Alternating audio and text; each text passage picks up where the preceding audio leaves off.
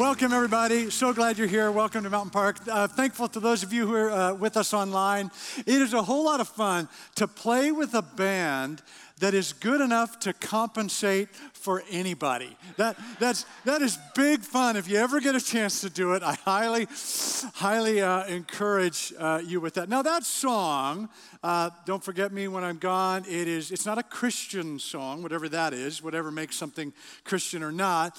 Uh, but there's a reason I wanted to play that song here this morning. I grew up in the 80s, and 80s uh, music was uh, uh, what I think was the best decade for music, and and uh, yeah, yeah, just just a matter of opinion. But uh, that was one of my favorite songs. It's a um, it's from a Canadian band named Glass Tiger, and as I listen to you know oldies music and uh, when that's you know there are certain songs that come on and you turn them up and that song has always connected with me. I can listen to it over and over again. Here's another song from the 80s that is when it plays i turn it up. This is another one of my favorite 80s songs and you all know it. Here it is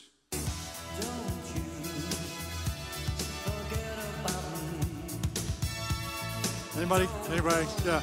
Okay at the end of the okay. Okay we can pull that out. So if you look at those two songs, there is a, a thematic similarity between those two songs that have popped up for me as two of my favorite songs from the 80s. If you look at the titles of these two songs and you kind of stretch yourself, if you look and kind of read in between the lines, there is somewhat of an overlap, if you're with me, in terms of the content and the idea behind these two songs. Can you see it? If you stretch yourself, can you see it? I, I, I made a discovery a number of months back as I thought about these two songs. These two are, are two of my favorite. And I just thought, why do I connect with these songs? And I wonder if there's a, the, the, the thematic idea with these two songs. I think it connects with a deep desire of my heart. I think it, de- it connects with, with a heart's cry for me that, that I, I don't want the people I do life with to forget me. When I think about the people I went to high school with and I was hanging out with when I was listening to these songs, and we spent hours and hours and hours together, hanging out, laughing, talking, trying to figure out how to grow up and figure this stuff all out. I don't want them to forget me while I, I don't want to forget them. I don't want people I went to college with to forget me. I don't want people that I worked with in different uh, uh, places, different organizations that I had the opportunity to work. I want to remember them and I, I want them to remember me. I want them, don't forget me. I, Wonder for how many of you this kind of connects it. This might be a heart's cry for you as well. I think it's a heart cry for many of us that we we want to be remembered by the people we care about the most, by the people we're doing life with. That we want people to to kind of have that experience of you made a difference in my life and I will remember you. I won't forget you. I want to make a difference in your life. I want us to have meaningful relationships and experiences. And I don't think this is a pitiful desire because I believe it's also the heart's cry of our Father in heaven. Now, God, of course, doesn't think the way we think and doesn't have needs the way we have needs. But I think as, as you look at God's story, this whole idea of don't forget me is prominent in the story. You go back to the famous Ten Commandments, they were written to the Israelites who had just been freed from slavery and they're wandering in the desert. And Moses goes up on the mountain. He comes down with the foundational Ten Commandments.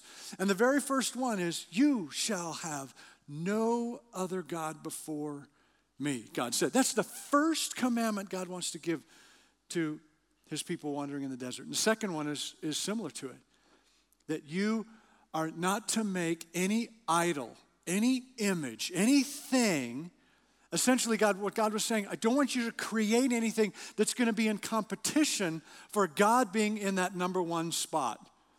I don't, I don't want anything to be in competition for your attention and for your affection.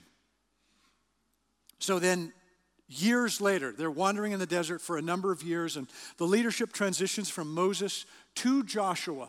Joshua is the one to finally bring them into the promised land, into the land that God had promised for them to have. And they are crossing the Jordan River, and God does a, another miracle and, and opens up the river so that the people can cross over. They go from the east to the west of the Jordan River, and God says to the people, Okay, what I want you to do is take 12 stones from the middle of the river and gather 12 stones and set them up on the west bank. Set them up. Why? Because I want you and future generations to remember what happened here. Why set up these stones? Because I want, I want, I want people, uh, God was saying, don't forget me. Don't forget this moment. I want your kids and your kids' kids to remember what God has done through all of this. And after thousands of years of God pursuing his people, he had multiple different ways of saying, Don't forget me. Don't forget me. Here, don't forget who God is and what God has done throughout this journey. Don't forget me. And this morning, I want to make sure we don't forget the faithfulness of our God. As we head into this, would you bow your heads with me? Father, you know how easy it is for us to forget. That you can bless us on a Monday and then on a Thursday, we, we, we wonder where you are. It is so easy for us to forget. You've watched us do it over and over and over again. And you know that what we need more than anything is to keep you close. So, Father, I believe you are saying for our own benefit, don't forget me. Would you help us to tap into that, to, to, to not just be willing to connect with that, but to be excited about the ways that you draw us in, that ways that you beautifully say to us, don't forget me. Come and lead us here in this moment, we pray. In the name of your Son, Jesus. Amen. So, uh, today we are wrapping up this series that we've been calling Make a Memory. It's been a three week little journey here. And today I, I, really, I did, I wanted to make a memory as I thought about, I was listening to that song and I thought, don't forget me, man, that's totally what we're talking about. And I thought, I want to make, I want to have fun. I want to play in this with this great band, have my son playing on the horns. And so I wanted to kind of make a memory for myself, for our family and all that. We know how to make memories with one another. We know how to do that. We're good at that. We understand the value and the joy of making memories with one another. But what I've been saying for the past three weeks is that we, what we mean with this series, with this whole concept of make a memory, is that it is really about you and your relationship with God. It's about making a memory with God. The idea is we know how to make memories with one another.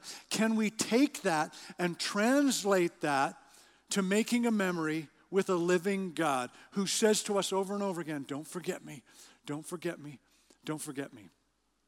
And so, what, what, what, I'm, what I've been saying with you in this series and what I talked about last week is Has there been a moment in your life? Has there been an experience in your life where you knew that God was real? That it wasn't just a God that you learned about in church on a Sunday morning, but there was a, a presence, an actual experience that you had with a living God at some point in your journey. Hopefully, there have been some of you who have who've had the opportunity this week to have conversations about to, that, to unearth that, to recall some of those memories and moments that you've had with a living God and be able to share them with one another. Hopefully, you've been able to do that because the reality of, of, of, of us, what happens so often is we, we just forget. We just, how can we remember? How can we keep it to the forefront when we have such a, a strong tendency to forget? How can we remember, make a memory of how great God is in those moments where we need God the most? Those moments where we are, where this anger boils up and we just we want to take care of it. We want to do something with it. And we need to remember god's power in those moments. And and so why is it that we so often don't remember that and we just respond with the anger? When that sadness takes over us and we don't want it to and we want something beyond that. We want some kind of power beyond that sadness.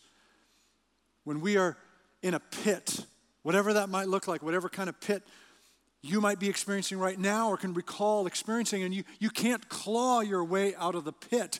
How can we remember in those moments? Because that's when God says, Don't forget me.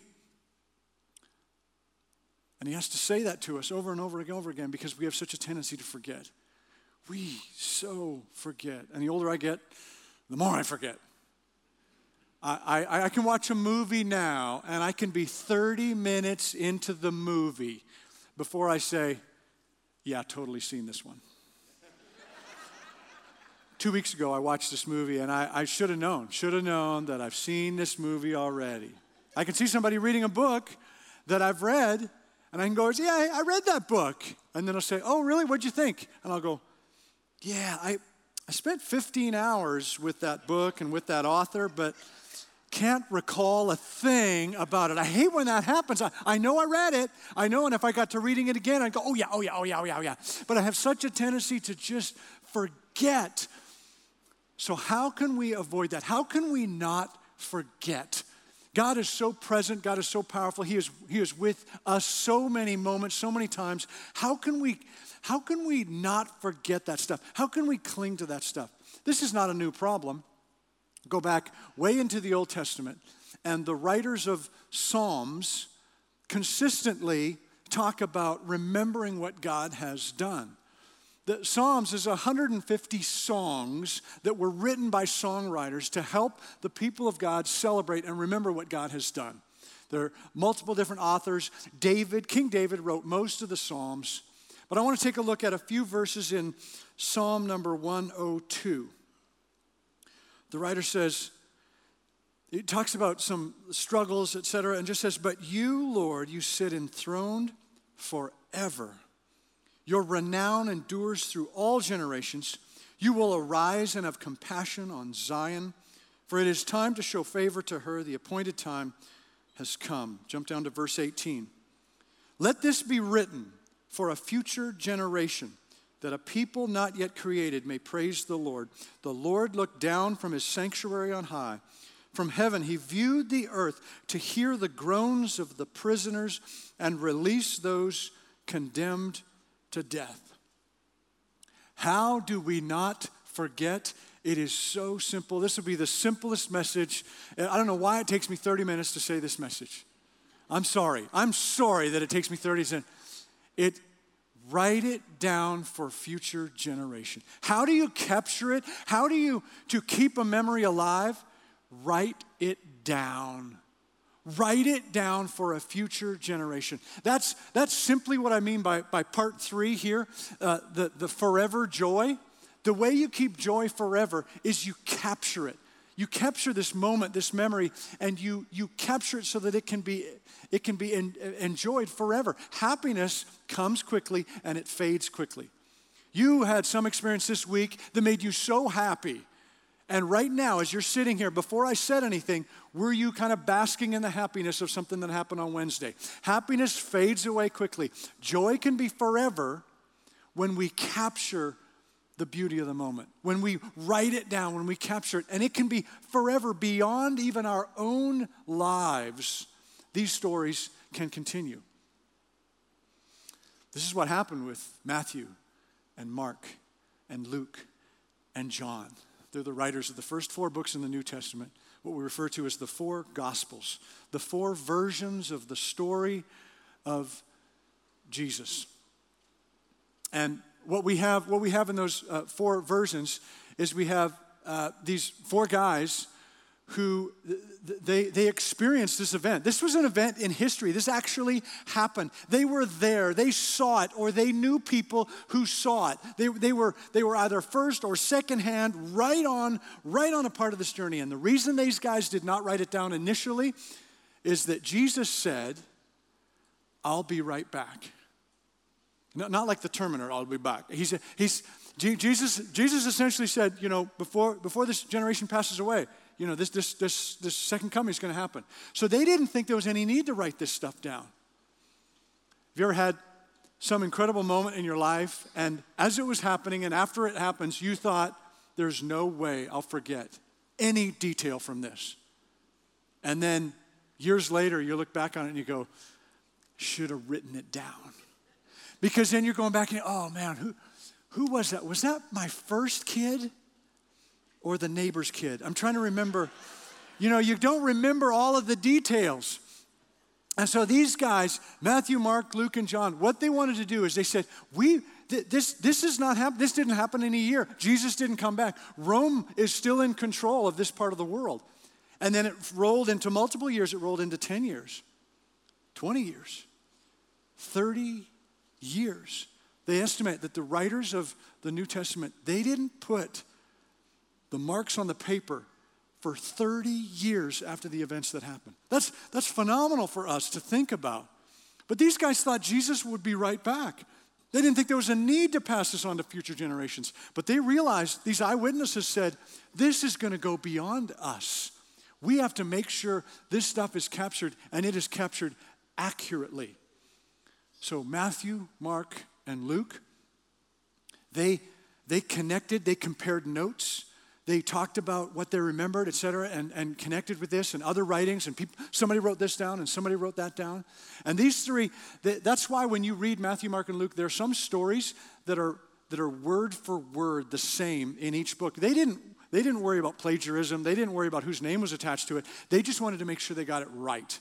And those books are referred to as the synoptic gospels because they're very much tied together. John was this poet who kind of who kind of wrote his own kind of journey. Some of the stories were the same, but John kind of didn't connect with the other three as much in terms of the writing. But these three, they wanted to make sure it was accurate. Let me show you this. Here, uh, Luke is uh, Luke was not one of the one of the disciples. Um, but he, he was a physician and he wanted to make sure that he got it right. The beginning of his gospel, Luke chapter 1, verse 1, he says, Many have undertaken to draw up an account of the things that have been fulfilled among us, just as they were handed down to us by those who from the first were eyewitnesses and servants of the word. So Luke was not an eyewitness, but Luke had heard from so many people who had been there with this in mind, since I myself have carefully investigated everything from the beginning, I too decided to write an orderly account for you, most excellent Theophilus. The reason Luke wrote his gospel is that he wanted to have an orderly account of what happened with Jesus. He wanted to make sure that this was captured for future generations, that they got it right and that there wasn't guessing going forward. He wanted to make sure that it was a- an accurate account. And that, that's just the Gospels. Really, the whole Bible that you have in your hand, that you have access to through digital media, the whole Bible is, a, is, is the capturing of the story of different men and, men and women along the way of, of these memories, of these moments, of these real life situations. People wanted to make sure that they were captured and, and, and they were an accurate version of what God has done and who God was. They, they had to make sure this was captured for future generations. You have a story. You have uh, encounters with God. You have opportunities to make a memory with God. Are you capturing them? Are you writing them down? Again, simple Sunday. I have three journals. I, I, wasn't a journal guy growing up. I never had a diary. I didn't have to worry about locking it. And, and so, uh, I, but I became a, a, a, journal guy as I, when I became an adult because I wanted to capture some of this stuff. I wanted to capture uh, some of these stories. I have three journals. I keep my journals in digital form because I don't like writing and I don't like my handwriting, and, and, and I actually like digital form so that I can search for keywords and all that kind of stuff. But that's just a matter of preference. I have three journals. I have a, a personal journal, and that is all about my relationship with God. And it's essentially what we mean in this series here make a memory. For me, that's how I just capture any moment where I believe God has spoken to me, where I believe I'm, I'm reading scripture and something jumps out of the page at me and it has an impact on what's going on in my life, I want to capture that. Anytime that God reaches down and pulls me out of the pit, whatever kind of pit I'm in, I want to capture that. That's my personal journal with God. Second journal I, that I keep is a family journal, and that's about the four most important people in my life. And so I want to capture the, the stories of what's going on with them. And often that is a make a memory with God moment because God teaches me things through my kids, and God teaches me things as a husband, as a father. And so that, that, that journal is all about uh, that, that, that group that, um, that, like I said, four most important people in my life. And then the third journal is all about you. It's, I, I, it's, let's call it my MPC journal. And so I write down all of the bad things that you do. No, just, just kidding. What, what I do with my MPC journal is I write down moments where I see God doing miracles in your lives. It's my way of capturing the story of how God is using this place to make a difference in the lives of people here in this church, here in this community, and around the world. I want to capture that stuff, and I want to capture what God is saying to me and challenging me in terms of my role as a pastor and my role as a leader. So I have my MPC journal that, that digs into that. So, what about you? Do you have a way of capturing the stories that God's telling in and through your life? If, if you do not yet have a journal or a way to, to then the simple point today, all, all today is, is I would encourage you to, to get started, to give it a shot, to write something down. And go back, go back and try to recall and remember some of those stories that perhaps were stirred up last week.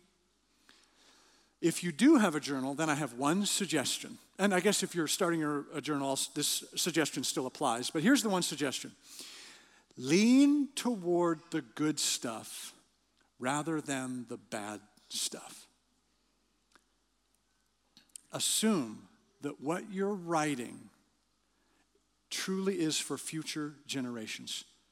Assume that 30, 40 years from now, your daughter your son, your niece, your nephew, someone is going to read what you wrote.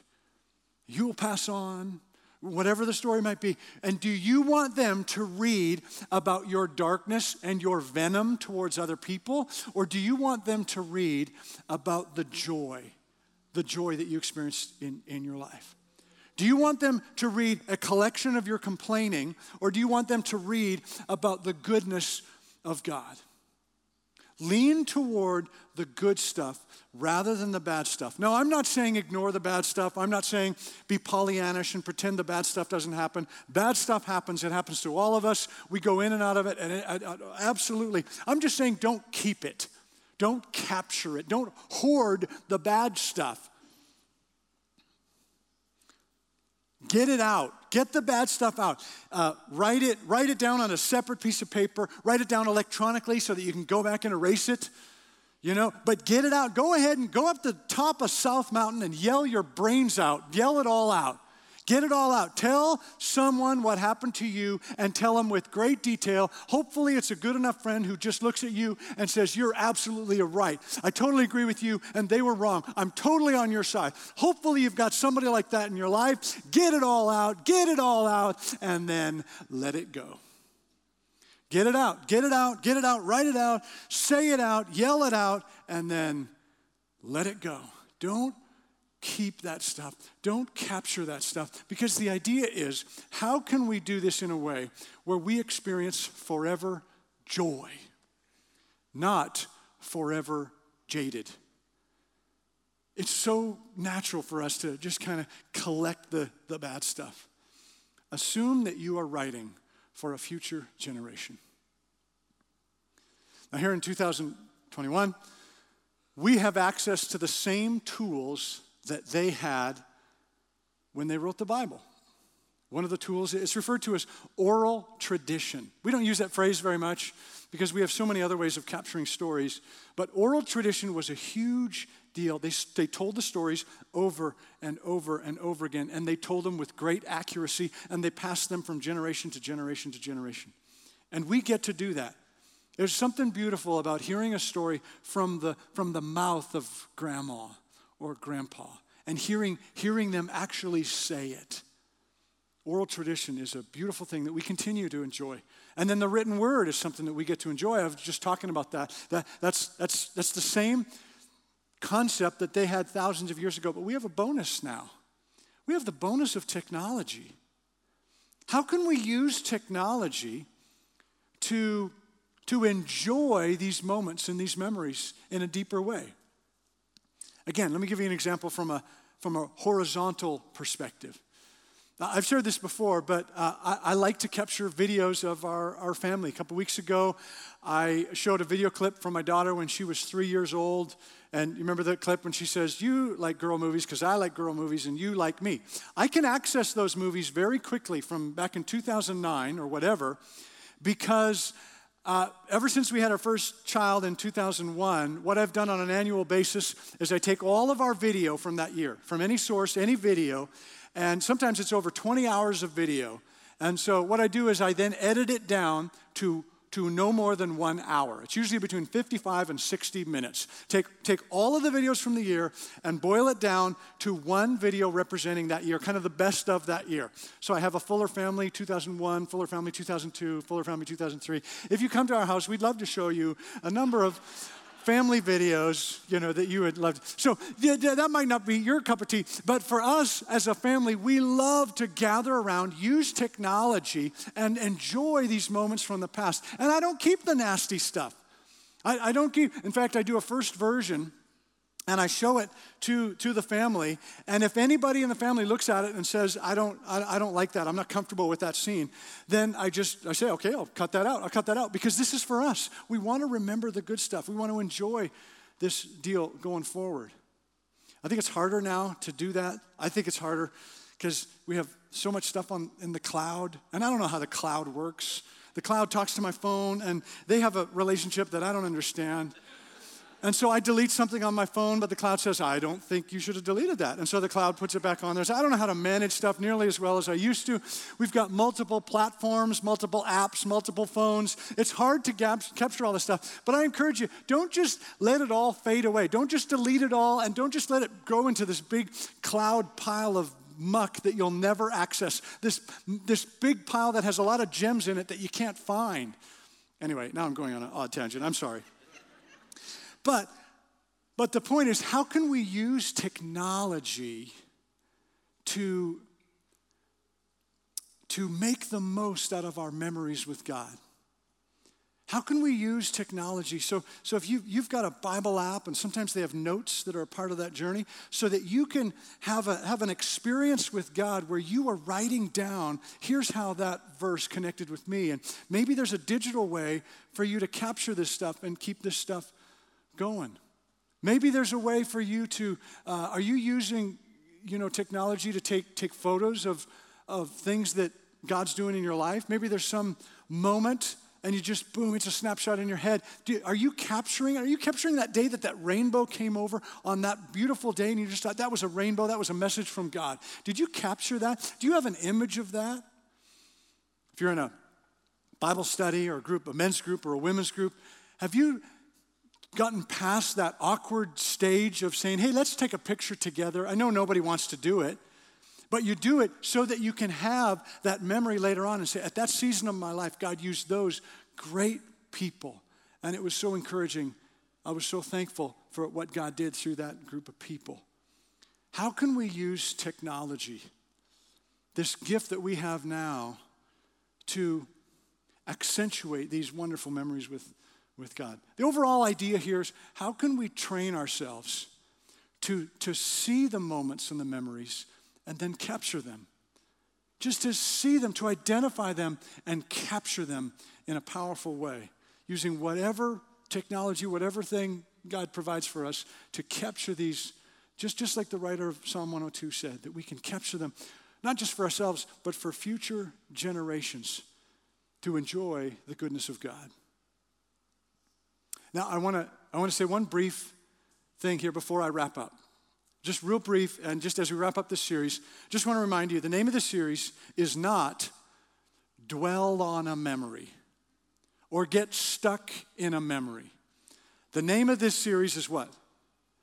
Make a Memory. And so, what that means is yes, there are parts from the past that we get to celebrate, and they can be forever joy for us. Capture them, enjoy them, of course. But it also means we're continuing to make new memories. Don't just celebrate the memories, make new ones. Uh, the writer of Ecclesiastes, way back in the Old Testament, he understood this thousands of years ago, chapter 7, verse 10. Don't say, Why were the old days better than these? unless it's about 80s music. But don't say, Why were the old days better than these? For it is not wise to ask such questions.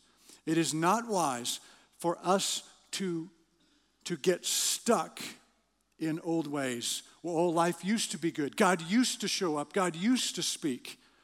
But instead, for us to say, God, here in 2021, you still want to do something new. God has something incredible that He wants to do in your life, in, in, in, your marriage, in your family. God wants to use you at your place of work to make an impact on other people's lives. God, help me to see how you want me to not just enjoy memories, but make new ones. That's a powerful, powerful way to look at life, to look at your days. God, are you going to make a memory today that I will remember as forever joy? Okay, I want to wrap up um, here today by doing what we did once again at the very beginning of the series three weeks ago. And that is, I want to take communion with you again. Communion is, a, is, a, is the way that Jesus invited us to connect with Him in a new and fresh and beautiful way. If you're at home, um, then uh, this is an opportunity, either home or here in the room. This is for those of you who would call yourself a follower of Jesus. For those of you who would say, I am a Christian, I am a believer, this is an act- action for you to participate in. If you're not sure about that or exploring that, then I, I would not enc- uh, encourage you to participate in communion. Just think about what it might look like for you to be a follower of Jesus. But for those of us who are followers of Jesus, if you are at home, I encourage you to go get any juice, any drink, go get any piece of bread, any cracker, so that you can participate with us. Here in the room, I highly encourage you to, to break this thing open ahead of time so that when we take it together in just a few minutes, you don't have a panic attack because these things can be really difficult. So I encourage you, get the wafer out, get yourself ready uh, uh, in order to do this. Jesus took the, the bread at the Passover meal and he redefined what the bread was for. He redefined what it is. He broke the bread and he said, This represents my body broken for you. And then he took the cup of wine, which was a part of the Passover meal, and he said, This represents my blood poured out for you. This was so incredible because Jesus wanted to wanted the people to lock in on a memory. It wasn't just oral tradition, it wasn't just a written word. Jesus said through this experience, through this moment, through this meal, through this action, he says, "Do this in remembrance of me. Do this in remembrance of me. What that means is when you're discouraged, don't forget me, Jesus says. When you're at the end of your rope, don't forget me. When you're successful and thriving and everything you touch turns to gold and everyone is trying to keep up with you, Jesus says, don't forget me. Just like the song, don't forget me when I'm gone. the band's going to lead us in a, in a song to, to help us prepare our hearts for communion. We say that phrase, prepare our hearts. What I mean by that this morning is I just want you to think about God, what do you want me to remember right now? And how do you want me to remember it? Just prepare your hearts. God, Jesus said, do this in remembrance of me. Not just Jesus dying on the cross, but in all the ways that Jesus is present in your life. What do you want? What does God want you to remember right now? We're going to sing part of the song, and then I'm going to come up and we're going to take communion together in just a few moments.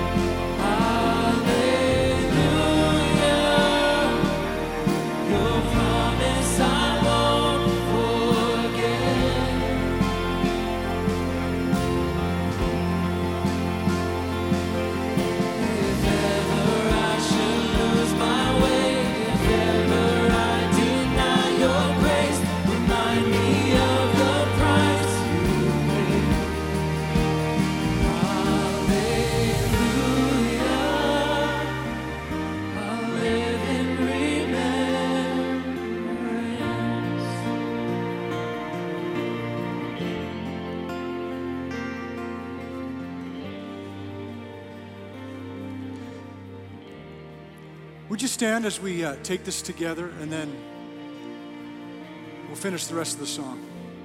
Jesus took the bread, he broke it, and he said, This is my body broken for you. Do this in remembrance of me.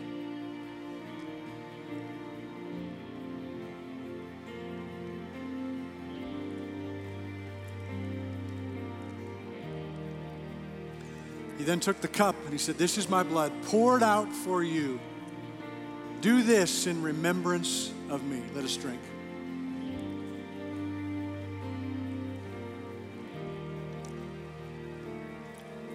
Would you pray with me?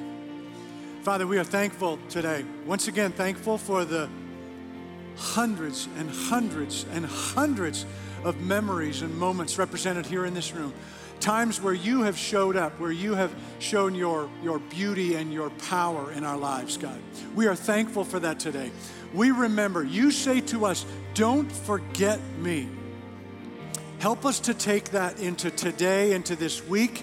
You are with us, you love us, and you want us to make new and great memories with you. We pray this in the name of your Son, Jesus. Amen.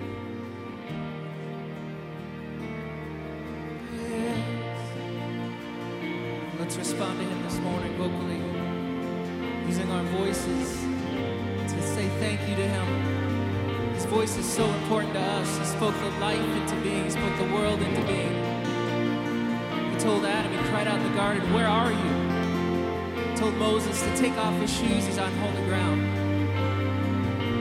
He said, If you're tired and weary, come to me and I'll give you rest. My yoke is easy, my burden is light. He sacrificed everything for us. I give a sacrifice of praise to him in thankfulness for all he's done. Sing this again. You've been so